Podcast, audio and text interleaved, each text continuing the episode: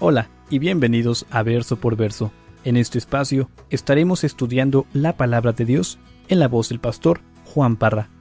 Si aún no tienes alguna iglesia en donde congregarte, te invitamos a Capilla Calvario de Oxnard. Estamos localizados en el 1925 Eastman Avenue, en la ciudad de Oxnard, California.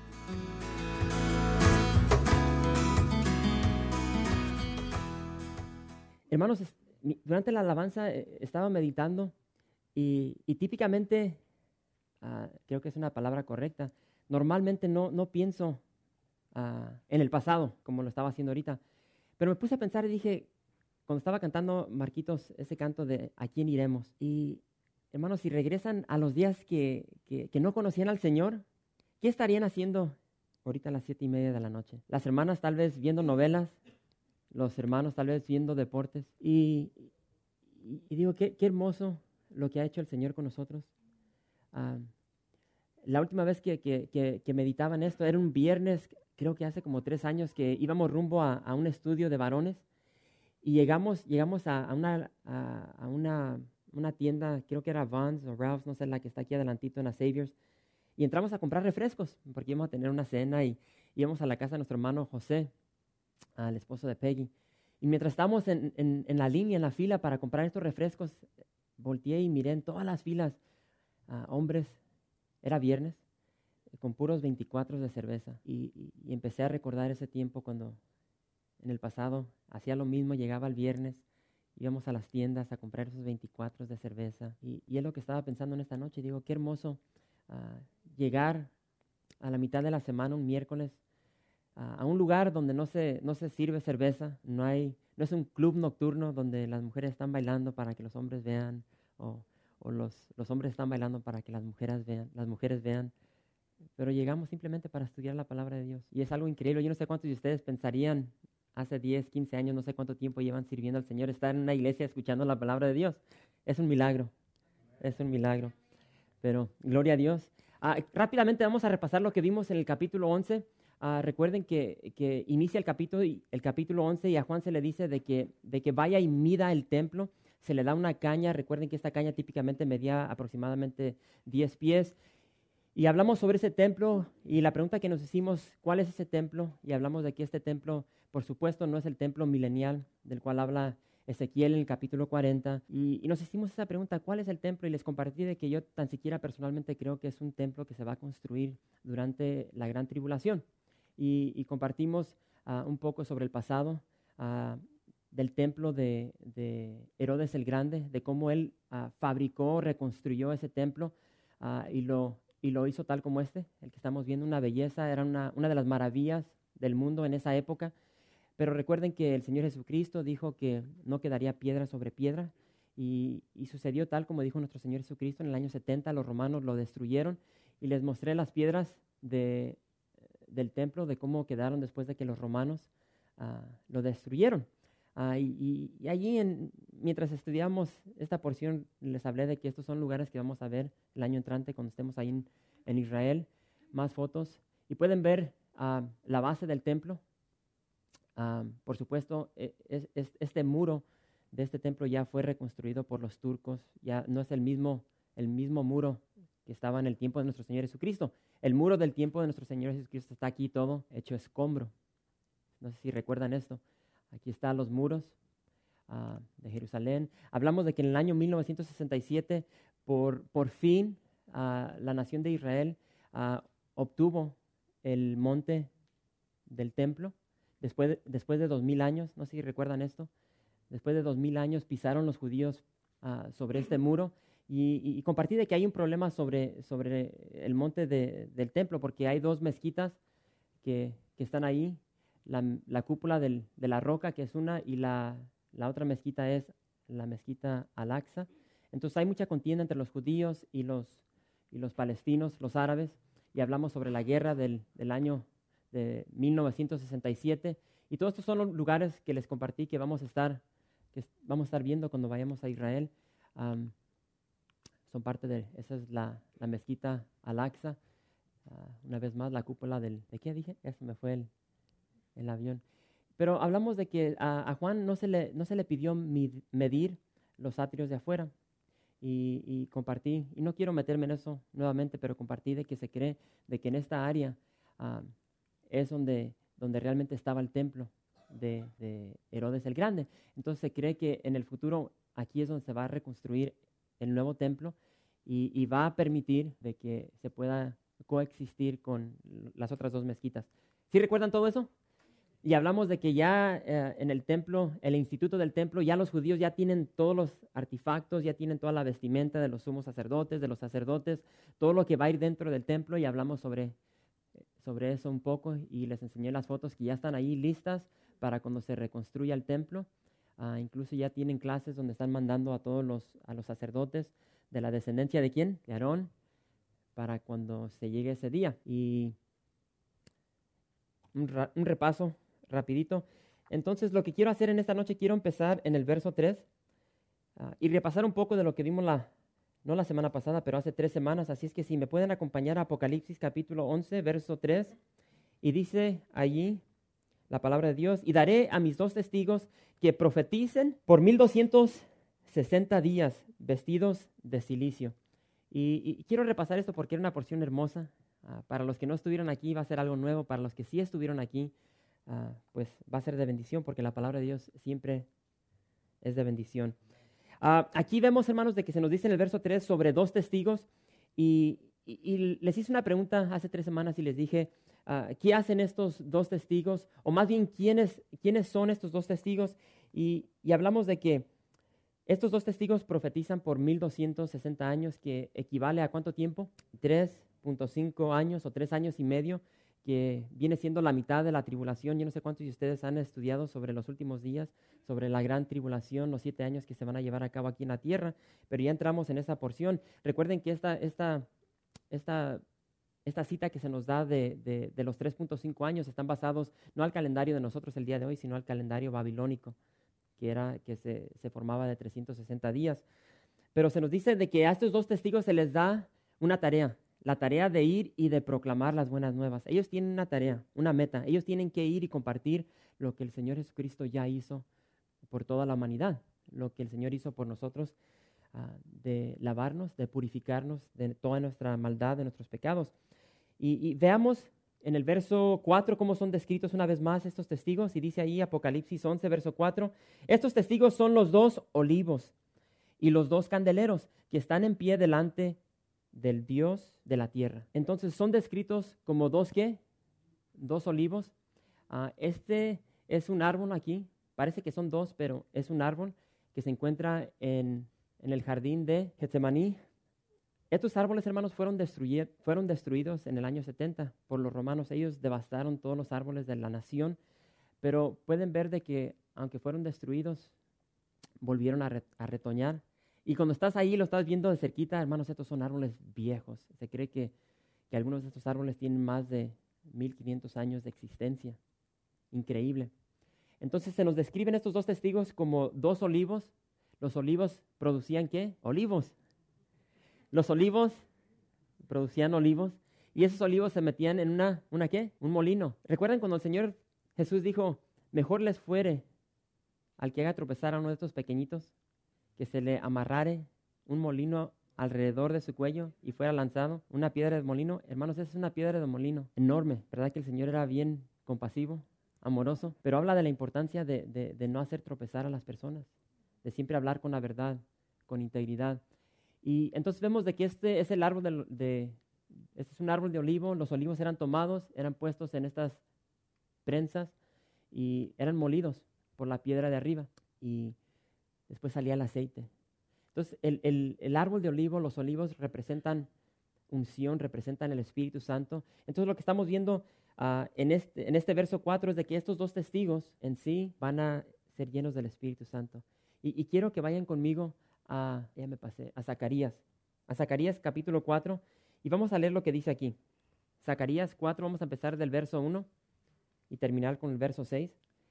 Y una vez más en esta noche les digo de que voy a estar enseñando muchas fotos porque quiero que, vean, cuando estás en Israel empieces, empieces a entender la palabra de Dios de una manera distinta, la comprendes más y espero que pueda transmitir esta noche ese, esa bendición. Zacarías 4, verso 1 dice, volvió el ángel que hablaba conmigo y me despertó como un hombre que es despertado de su sueño. Y me dijo, ¿qué ves? Y respondí, he mirado y he aquí un candelabro, todo de oro, con un depósito encima y, su, y sus siete lámparas encima del candelabro, y siete tubos para las lámparas que están encima de él, y junto a él dos olivos, el uno a la derecha del depósito y el otro a su izquierda. Proseguí y hablé diciendo a aquel ángel que hablaba conmigo, ¿qué es esto, Señor mío? Y el ángel que hablaba conmigo respondió y me dijo, ¿no sabes qué es esto? Y dije, no, Señor mío. Entonces respondió y me habló diciendo, esta es palabra de Jehová a Zorobabel, que dice, no con ejército ni con fuerza, sino con mi espíritu, ha dicho Jehová de los ejércitos. Entonces, lo que vemos aquí en esta porción de Zacarías es de, es de que e, están estos dos candelabros que son llenados inagotablemente, constantemente, de, de, esa, de esa unción, de ese aceite que representa al Espíritu Santo. Y una vez más, estos dos testigos que van a llegar en ese tiempo, en esa época de, la, de, la, tribulación, ellos van a ser apoderados por el Espíritu Santo, van a ser llenados por el Espíritu Santo y, vamos a ver los resultados más adelante aquí, lo que ellos van a hacer. también de igual manera vamos a ver a través de sus poderes, los poderes que ellos van a demostrar, uh, quién tal vez sean estos dos testigos. Y la semana, bueno, hace tres semanas vimos a uno de ellos y como les dije, es un repaso pero vamos a ver lo que dice allí en Apocalipsis capítulo 11, verso 5. Así es que vayan conmigo una vez más Apocalipsis. Todos estamos ahí. Y dice el verso 5. Si alguno quiere dañarnos, y está hablando sobre los dos testigos, sale fuego de la boca de ellos y devora a sus enemigos. Y si alguno quiere hacerles daño, debe morir él de la misma manera. Estos tienen poder para cerrar el cielo a fin de que no llueva en los días de su profecía, y tienen poder sobre las aguas para convertirlas en sangre, y para herir la tierra con toda plaga cuantas veces quieran. Cuando hayan acabado su testimonio, la bestia que sube del abismo hará guerra contra ellos y los vencerá y los matará. Y como vimos la semana pasada, hermanos, sigo diciendo así, no, digas eso. hay, una, hay una especulación sobre quiénes son estos dos testigos. Y para todos los que han estudiado eso, saben de que hay algunos que creen de que eh, estos testigos pueden, puede que sea Elías, a unos dicen que es Moisés, otros dicen que es Zorobabel, otros dicen que es el sumo sacerdote Josué, hay algunos que dicen que es Enoch. Entonces hay una variedad de, personajes que, son metidos en, el contexto de estos dos testigos. Y yo compartí de que sin duda yo pienso que uno de ellos es Elías. Es Elías. Y, quiero que leamos una vez más estas escrituras. Ah, pero antes de ir a Segunda de Reyes, capítulo 1, ah, en el verso 5 aquí de Apocalipsis que acabamos de leer, dice que sale fuego de la boca de ellos. Y, vamos a repetir esta, esta historia, es increíble. Así es que vayan conmigo a Segunda de Reyes, capítulo 1, eh, que, que habla sobre, sobre cómo Elías hizo descender fuego sobre, sobre unos mundanos. Y cuando estén ahí, por favor, digan amén. Segunda de Reyes, capítulo 1. Vamos a empezar con el verso 1. Amén. Todavía se oyen ahí unas hojitas. Y, aquí tenemos una estatua de, de, Elías encima del monte Carmelo. Y vamos a ver un poco más sobre eso más adelante. Pero dice ahí en Segunda de Reyes 1, verso 1. Después de la muerte de Acab, se, se rebeló Moab contra Israel. Y Ocosías cayó por la ventana de una sala de la casa que tenía en Samaria. Y hermanos, yo estaba leyendo esto lo, vimos hace tres semanas. Y hoy mientras estaba leyendo me hice la pregunta, pues, ¿cómo, cómo estaría que Ocosías se, cayó de la ventana? ¿Qué estaría haciendo? Yo no no, sé si alguien ha estudiado esto. Yo no lo estudié esta porción, pero antes de venir lo estaba leyendo y pues, ¿qué estaría haciendo este camarada que se cayó de la ventana? Si alguien sabe después del servicio, si me puede decir, se lo voy a agradecer. Pero dice, vamos a continuar, dice, y estando enfermo envió mensajeros y les dijo, id y consultad a Baal Zebub, dios de Cron, si he de sanar de esta mi enfermedad. Entonces el ángel de Jehová habló a Elías Tisbita diciendo, levántate y sube a encontrarte con los mensajeros del rey de Samaria y diles, ¿no hay Dios en Israel que vais a consultar a Baal Zebub, Dios de Cron? Por tanto, así ha dicho Jehová, del hecho en que estás no te levantarás, sino que ciertamente morirás. Y Elías se fue. Cuando los mensajeros se volvieron al rey, él les dijo, ¿por qué os habéis vuelto? Ellos le respondieron, encontramos a un varón que nos dijo, id y volveos al rey que os envió y decidle, así ha dicho Jehová, ¿no hay Dios en Israel que tú envías a consultar a Baal Zebub, Dios de Ecrón? Por tanto, del hecho en que estás, no te levantarás, de cierto morirás. Entonces él les dijo, ¿cómo era aquel varón que encontrasteis? Y os dijo tales palabras. Y ellos le respondieron, un varón tenía vestido, un varón que tenía un vestido de pelo y ceñía sus lomos con un cinturón de cuero. Entonces él dijo, es Elías Tisbita. Luego envió a él un capitán de cincuenta con sus cincuenta, el cual subió a donde él estaba, y he aquí que él estaba sentado en la cumbre del monte. Y el capitán le dijo, varón de Dios, el rey ha dicho que desciendas. Y Elías respondió y dijo al capitán de cincuenta, si yo soy varón de Dios, descienda fuego del cielo y consúmate con tus cincuenta. Y descendió fuego del cielo, que lo consumió a él y a sus cincuenta. Volvió el rey a enviar a él otro capitán de cincuenta con sus cincuenta, y le habló y dijo, varón de Dios, el rey ha dicho así, desciende pronto. Y le respondió Elías y dijo, si yo soy varón de Dios, descienda fuego del cielo y consúmate con tus cincuenta. Y descendió fuego del cielo y lo consumió a él y a sus cincuenta. Volvió a enviar al tercer capitán de cincuenta con sus cincuenta, y subiendo aquel tercer capitán de cincuenta, se puso de rodillas delante de Elías y le rogó diciendo, varón de Dios, te ruego que sea de valor delante de tus ojos mi vida y la vida de estos, perdón, tus cincuenta siervos. He aquí, ha descendido fuego del cielo y ha consumido a los dos primeros capitanes de cincuenta con sus cincuenta. Sea estimada ahora mi vida delante de tus ojos. Entonces el ángel de Jehová dijo a Elías, desciende con él y no tengas miedo de él.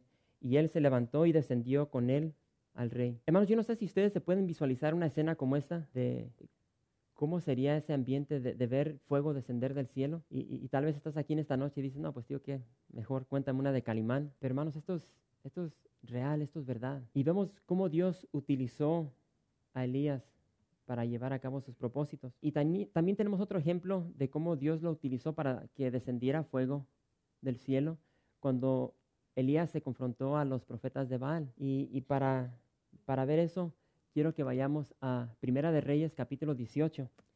Yo no sé cuántos de ustedes no han leído este libro de Primera de Reyes y voy platicando con el hermano Daniel. Le dije de que me gustaría, terminando el libro de Hechos, comenzar este libro. Es una belleza. Primera de Reyes, capítulo 18. Antes de empezar a leer, ¿quién de aquí no ha leído esta historia? Sin, sin, pena, sin vergüenza, alce sus manos. Tres.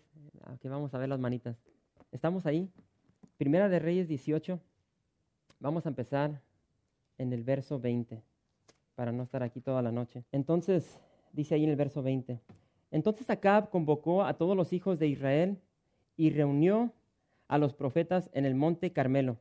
Entonces, nos detenemos ahí. Esta foto que están viendo estoy parado en el monte Carmelo. Entonces quiero que vean la foto y, traten, de, traten de ubicarse. Y ahorita se va a empezar a desarrollar esta historia. Ahí en el verso 21. Y acercándose Elías a todo el pueblo, dijo, ¿hasta cuándo claudicaréis vosotros entre dos pensamientos? Si Jehová es Dios, seguidle, y si Baal, id en pos de él. Y el pueblo no respondió palabra.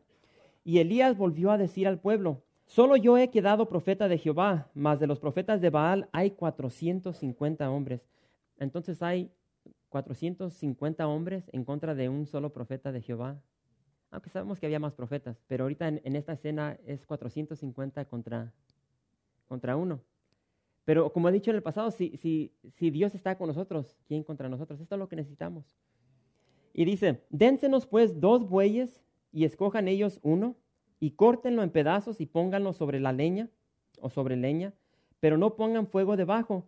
Y yo prepararé el otro buey y lo pondré sobre leña y ningún fuego pondré debajo.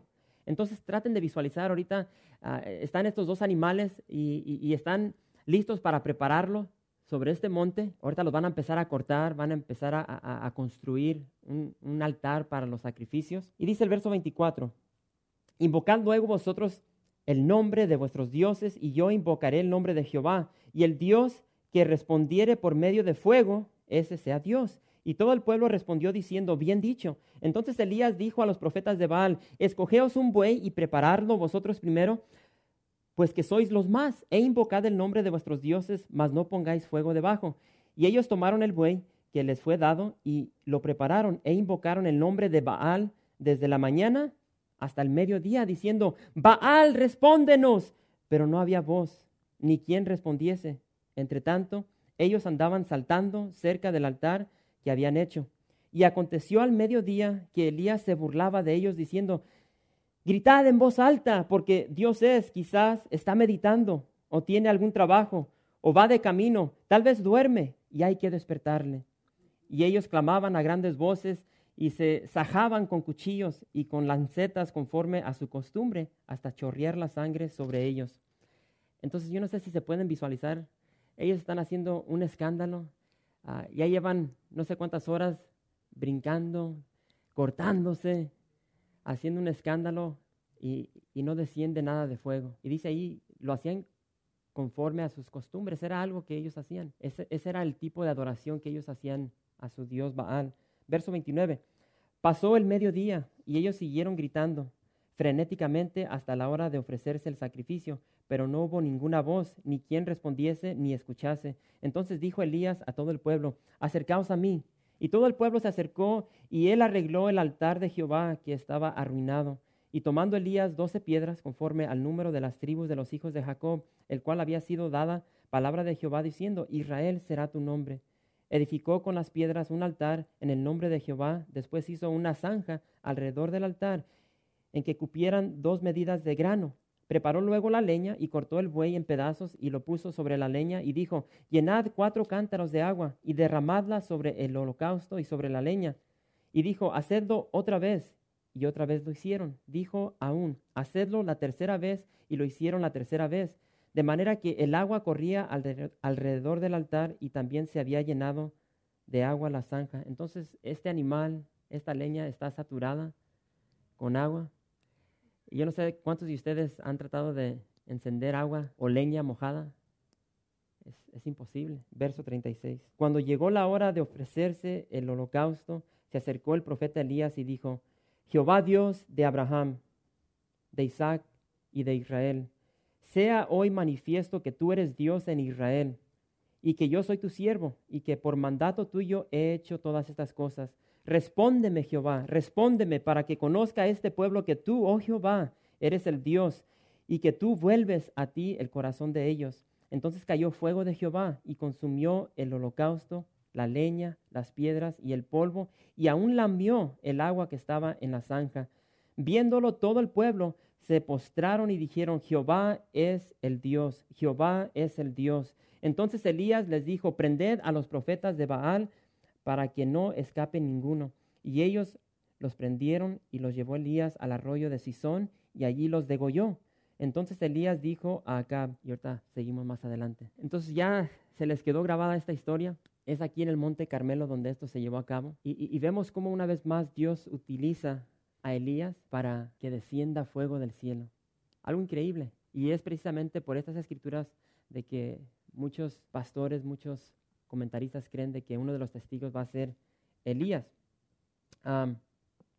también sabemos de que ahí en el verso 6, regresando, pongan una mano. Bueno, ahí quédense, ahí quédense en Primera de Reyes. Yo le voy a leer lo que dice Apocalipsis, verso 6.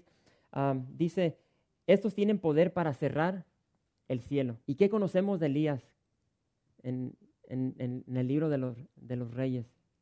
Elías también hizo algo increíble. Vayan conmigo a Primera de Reyes 17. ¿Están ahí? Dice Primera de Reyes, verso 17. Perdón, Primera de Reyes 17, verso 1. Entonces Elías Tisbita, que era de los moradores de Galaad, dijo a Acab, Vive Jehová Dios de Israel, en cuya presencia estoy, que no habrá lluvia ni rocío en estos años, sino por mi palabra. Hermanos, yo no sé cuántos de ustedes han hecho descender del cielo fuego no sé cuántos de ustedes han hecho que deje de llover por tres años y medio. Si te vas a Lucas capítulo 4, ahí dice que dejó de llover por tres años y medio. Pero, pero hay una historia, una historia hermosa ah, aquí en, en, este, en Elías, si regresan al capítulo en Reyes, Primera de Reyes 18. Y, y es lo que quiero que, que vean en esta, en esta foto. ¿Están ahí? Primera de Reyes, capítulo 18. Vamos a leer el verso 42. Y antes de leerlo, ¿sí pueden ver aquí esta foto? Dice que se juntaron estos 450 profetas de Baal y empezaron a hacer su show. Ellos querían hacer descender fuego del cielo y no les funcionó. Y estuvieron ahí desde la mañana hasta el mediodía y nada. No se sabe, no se sabe dónde, dónde estuvo esta escena, pero se cree que fue cerca de esta área aquí. ¿Por qué? Porque se dice, se dice que se dice de que descendieron al ¿a dónde? Al arroyo de Sison y ahí fueron degollados. El arroyo de Sison corre por aquí. Entonces yo no, yo no sé si se pueden visualizar ahorita lo que está sucediendo. Entonces, esta, esta escena ocurrió en algún lugar de esta montaña. Y cuando no se pudo, cuando Baal no pudo hacer descender fuego del cielo, entonces ellos pelaron gallo, corrieron y los alcanzaron cerca del río, el arroyo de Sison, y ahí los degollaron. Entonces continuamos con esta historia dice ahí en el verso 42, Acab subió a comer y a beber, y Elías subió a la cumbre ¿Del qué? Del Carmelo. Y postrándose en tierra puso su rostro entre las rodillas y dijo a su criado, sube ahora y mira hacia el mar. Y él subió y miró y dijo, no hay nada. Y él le volvió a decir, vuelve siete veces y ya sabemos la historia, sube siete veces y ya en la última vez dice que empieza a haber nubes. Esta es la parte más, más alta en el Carmelo. Entonces, dice la palabra de Dios aquí como acabamos de leer, que, que dice Ah, y Elías subió a la cumbre del Carmelo. Entonces Elías vuelve a subir una vez más después de que degollan a todos los profetas de Baal y dice que se postra y empieza a orar para que qué? Para que haya lluvia. Si tú subes a esta cumbre y ahí estás viendo para acá, pero miren esta foto, es al revés. Aquí estoy viendo hacia hacia el arroyo Sison. Ahora me acabo de voltear y estoy viendo para el otro lado. ¿Y de dónde de dónde vienen las nubes? Del mar. Y aquí tienes el mar Mediterráneo. Entonces cuando subió su criado, él está arriba y está viendo, y está viendo, pues no veo nada, y, vuelve a bajar y vuelve a subir siete veces hasta que dice, hey, ya veo una qué? Una nubecita. ¿Ya entienden cómo cuando vas a Israel subes a estos lugares y ya puedes entender lo que está sucediendo?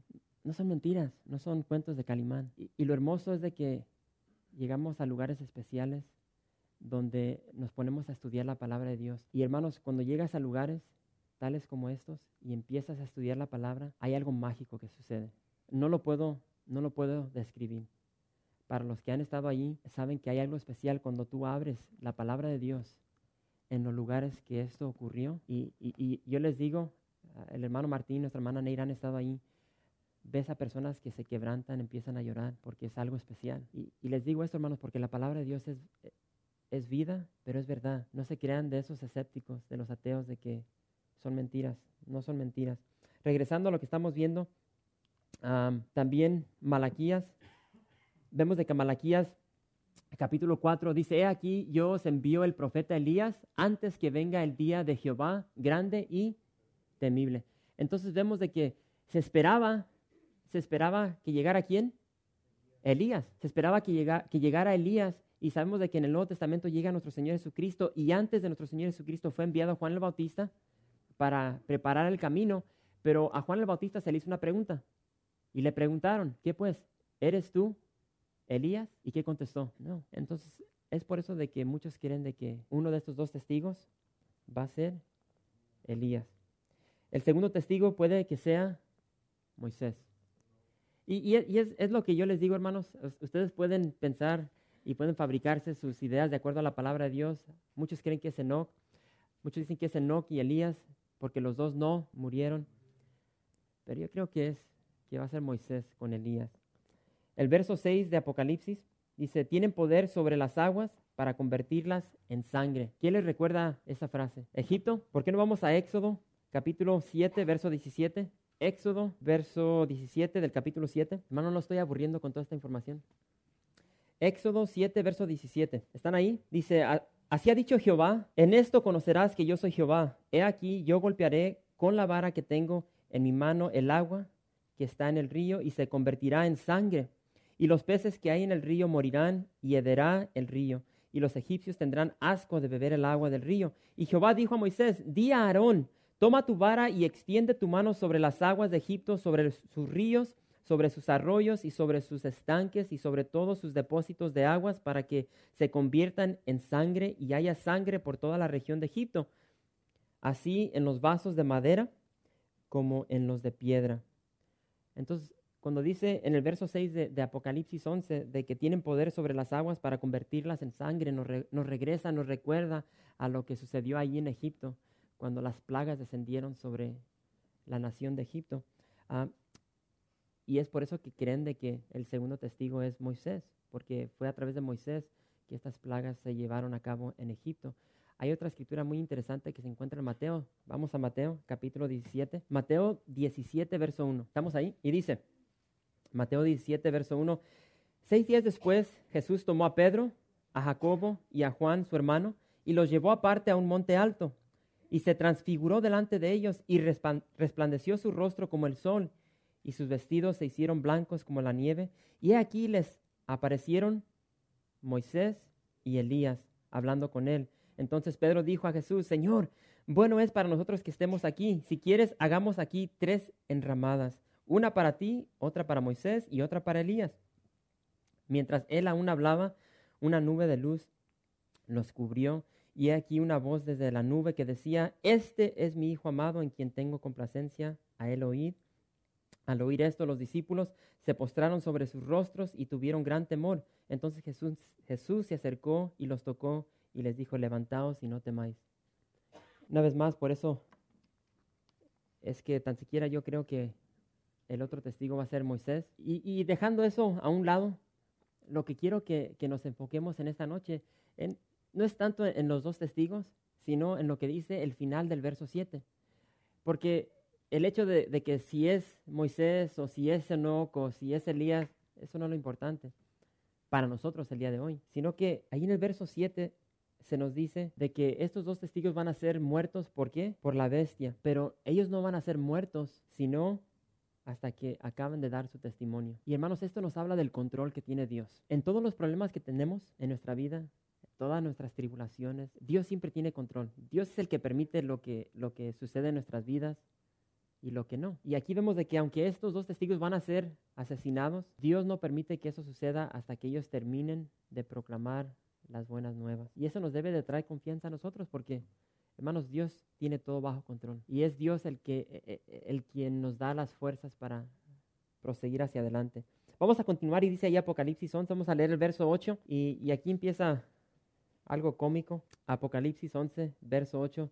Dice, y sus cadáveres estaban en la plaza de la grande ciudad que en sentido espiritual se llama Sodoma y Egipto, donde también nuestro Señor fue crucificado. Entonces, ¿de, qué ciudad estamos hablando? ¿Dónde fue crucificado nuestro Señor Jesucristo? En Jerusalén. Pero vemos de que estos dos cadáveres, una vez más, Elías y Moisés, dice que van a estar en una plaza de Jerusalén. Y, Jerusalén es descrita aquí en este verso 8 como la grande ciudad. Ah, esto equivale a Babilonia la grande. Entonces empieza una descripción de parte de Juan de lo que va a llegar a ser esta ciudad. Y se nos describe aquí ah, con el término de Sodoma. Sodoma, si, regresan al Antiguo Testamento, Sodoma está hablando sobre la inmoralidad, ah, todo lo que estaba sucediendo en esta ciudad, inmoralidad sexual. Ah, recuerden de, de todo el, el, ambiente sexual entre hombres. Eso es lo que está hablando de gran pecado, gran inmoralidad va a llegar a la ciudad o a la gran ciudad que viene siendo Jerusalén.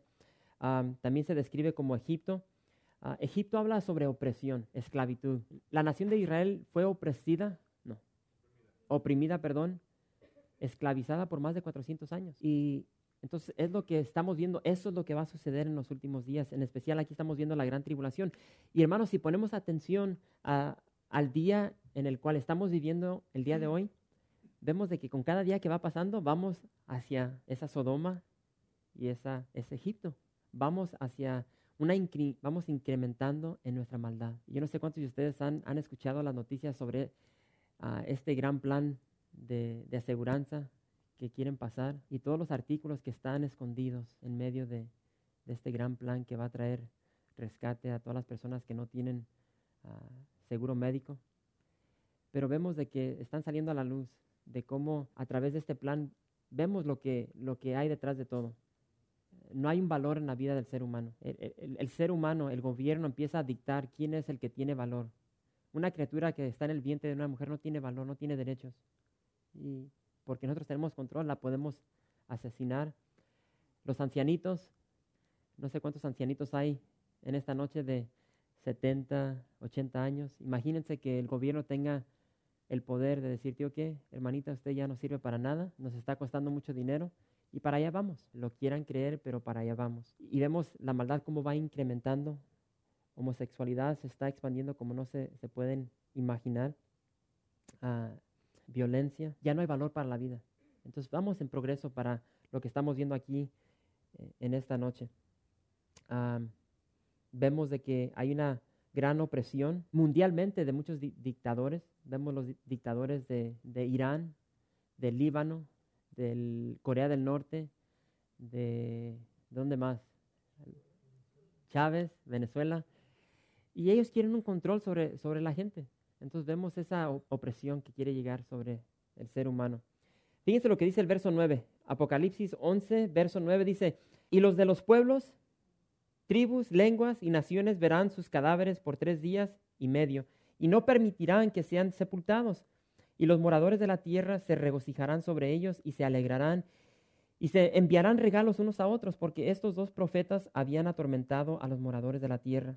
Pero después de tres días y medio entró en ellos el espíritu de vida enviado por Dios, y se levantaron sobre sus pies, y cayó gran temor sobre los que los vieron. Yo no sé cuántos de ustedes ah, Hermanos, una, una, de dos cosas. ¿Van a creer la Biblia no la van a creer? Y aquí en el verso 9 se nos dice, pueblos, tribus, lenguas y naciones van a ver estos cuerpos tirados allí en, en, una plaza de Jerusalén. ¿Y qué significa cuando Juan dice que pueblos, tribus, lenguas y naciones?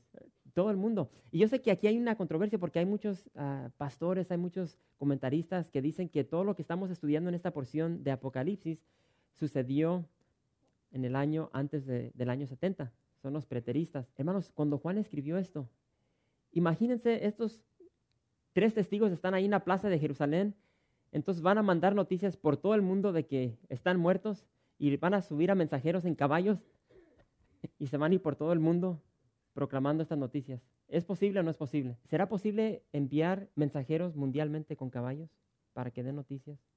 de lo que acaba de suceder. Es imposible. Si regresamos 100 años de este año, aún 100 años atrás, esto era imposible. Pero ¿qué tal el día de hoy? Ahora con todos los medios de comunicación, y aquí puse una lista, ¿cuáles son los más populares? CNN, Fox News, Univision, Galavisión. Hermanos, las noticias corren con una rapidez y, todos ustedes tienen esa tecnología. La mayoría de ustedes tienen un celular ahorita. Ustedes pueden mandar textos y en segundos esa información corre a otra parte del mundo. Los que tienen celulares que tiene correo electrónico, lo mandan. Puedes mandar fotos, videos a través del continente. Es posible el día de hoy. Es por eso que todos estos atletas famosos no se la acaban, porque hay personas que tienen sus cámaras, sus videos y los agarran. No sé cuántos de ustedes escucharon la noticia esta semana de un atleta que lo agarraron desnudo haciendo un escándalo y alguien lo agarró con, un video y esa, ese video está por todo el mundo ahorita la tecnología, cómo, cómo se mueve. Ahora, ¿dónde estamos? También dice allí, en lo que acabamos de leer, de que todo el mundo se va a alegrar, de que estos dos testigos serán exterminados. ¿Por qué? ¿Por qué será que la gente se va a alegrar de que, de que estos dos testigos están muertos? Hermanos, porque ya no van a tener que escuchar sus verdades. Yo no sé cuántos de ustedes les gusta ser confrontados con la verdad. Cuando cometes un pecado, cuando cometes algo que no está bien y llega alguien y te dice, tío, que tú hiciste esto, es precisamente por eso, por el cual Jesús dijo, y esta es la condenación, que la luz vino al mundo y los hombres amaron más las tinieblas que la luz. ¿Por qué? Porque sus obras eran malas. El que, el que hace malas obras no quiere salir a la luz, porque no quiere que se den cuenta de lo que está haciendo. Pero después de tres días, y aquí es lo hermoso, después de tres días, tres días y medio, dice que va a entrar el Espíritu de Dios y estos, y estos dos testigos se van a levantar. Hermanos, traten de visualizar esto. Están dos cuerpos, meramente están estos dos cuerpos ahí tirados. E, esto es un insulto para cualquier judío, para cualquier persona. Cuando una persona fallece se le tiene que dar su sepultura. No deja sus cuerpos tirados por donde quiera. Y, es precisamente por el cual hacen esto. Los dejan ahí para insultarlos, para mofarse de ellos. Y llevan ahí tres, tres días y medio. Y, ahí siguen las cámaras porque ellos están contentos. Dice que se están mandando regalos por donde quiera porque estos dos testigos que estaban causando tanto problema ahora están muertos. Y ahí están las, imagínense las cámaras de Univisión o Izquierda Visión. Y está el reportero hablando y tiene estos dos cuerpos atrás de él y el camarista está enfocando su cámara, su lente en los cuerpos y de repente empieza a moverse los dedos y luego un pie. Imagínense estar en, un, un, velorio, en un servicio memorial donde la persona está muerta y de repente se levanta el que está ahí en, el ataúd y se empieza a estirar. Y, ¿qué, ¿Qué harían ustedes? Ahora, traten de visualizar esto. Esto se está grabando para que todo el mundo lo vea. Imagínense el terror. Realmente, ¿cuántos de ustedes se asustarían estando en un velorio y, y el pastor está ahí dando un mensaje y de repente el difunto se levanta y se sale para algo. Eh, el día de hoy estaba, estaba leyendo el, periódico de, Jerusalén y ahorita ahí en Jerusalén está un escándalo porque tantas personas juran de que hay una sirena. Todas estas personas que están llegando a una cierta playa ahí de Jerusalén en el mar Mediterráneo, dice que ven a una mujer andar brincando, que sale y brinca del mar. Y, y uno dice, pero ¿sabes que es algo serio? ¿Sabe qué será? Pero ahorita el gobierno de Israel está soltando un millón de dólares para el que pueda comprobar o, dar a luz lo que es lo que están viendo tanta gente. Tanta gente está, está hablando y dicen, tío, que mire esto. Y, lo único que pueden decir en forma de describirlo es que es una sirena, pero no saben lo que es. Pero llegó al punto el día de hoy de que eh, el país de Israel está soltando un millón de dólares para que pueda traer evidencia de lo que está saliendo ahí del... ¿Sabe qué será? ¿Por qué les dije eso? No sé. Pero ahí dice en el verso 11, hermanos, de que de que cayó un gran temor sobre los que los vieron. Y, imagínense levantarse un muerto, increíble. Pero vamos a ver lo que sucede ahí en el verso 12. Apocalipsis 11, verso 12 dice, y oyeron una gran voz del cielo que les decía, subid acá. Y subieron al cielo en una nube y sus enemigos los vieron. Hermanos, no solamente son vivificados estos dos testigos, sino que también se escucha una voz del cielo que les dice o que los llama que suban al cielo. Pero hay más, pero hay más. Fíjense lo que va a suceder ahí en el verso 13. Apocalipsis 11, verso 13. En aquella hora hubo un gran terremoto y la décima parte de la ciudad se derrumbó y por el terremoto murieron en número de siete mil hombres y los demás se aterrorizaron y dieron gloria al Dios del cielo. El segundo ay pasó. He aquí, el tercer ay viene pronto. Hermanos, aparte de que estos dos testigos son vivificados, aparte de que se escucha una voz del cielo, aparte de que los ven ascender al cielo, ahora es enviado un gran terremoto. Yo no sé cuántos de ustedes han estado en un terremoto. Es algo, hoy pensé que tembló cuando estábamos descargando toda el agua, pero pienso que me estaba afectando el sol. Pero a veces como que se siente y luego buscas algo para agarrarte. Pero los que han estado en un temblor, ¿verdad? Que como que la tierra se siente como gelatina y te estás moviendo y, y hermanos, entra un terror. Yo, yo soy honesto, entra un terror a tu vida que es algo increíble. Y dice que este que este terremoto fue tan enorme que la décima parte de Jerusalén se derrumbó y siete mil hombres murieron. Y dice que los demás se aterrorizaron y dieron gloria a Dios. Dieron gloria a Dios, hermanos, pero no dice que se hayan arrepentido. Yo no sé cuántos de ustedes conocen personas que, que a veces algo sucede en sus vidas, se asustan, se aterrorizan, y ¿qué es lo primero que dicen? Ayúdame Dios, ayúdame Dios, en una crisis. Pero hermano, no dice de que se arrepintieron, nomás dice que se aterrorizaron y dieron gloria a Dios. Gracias por visitar calvariooxnar.org. En este sitio web podrás encontrar información fresca cada semana, como los servicios previamente grabados, los cuales están disponibles para ti para que los puedas escuchar en cualquier momento. Estamos seguros que este material será de gran edificación espiritual para tu vida y para tu familia. La visión de Capilla Calvario de Oxnard es ser como Jesús, aprendiendo y viviendo la palabra de Dios.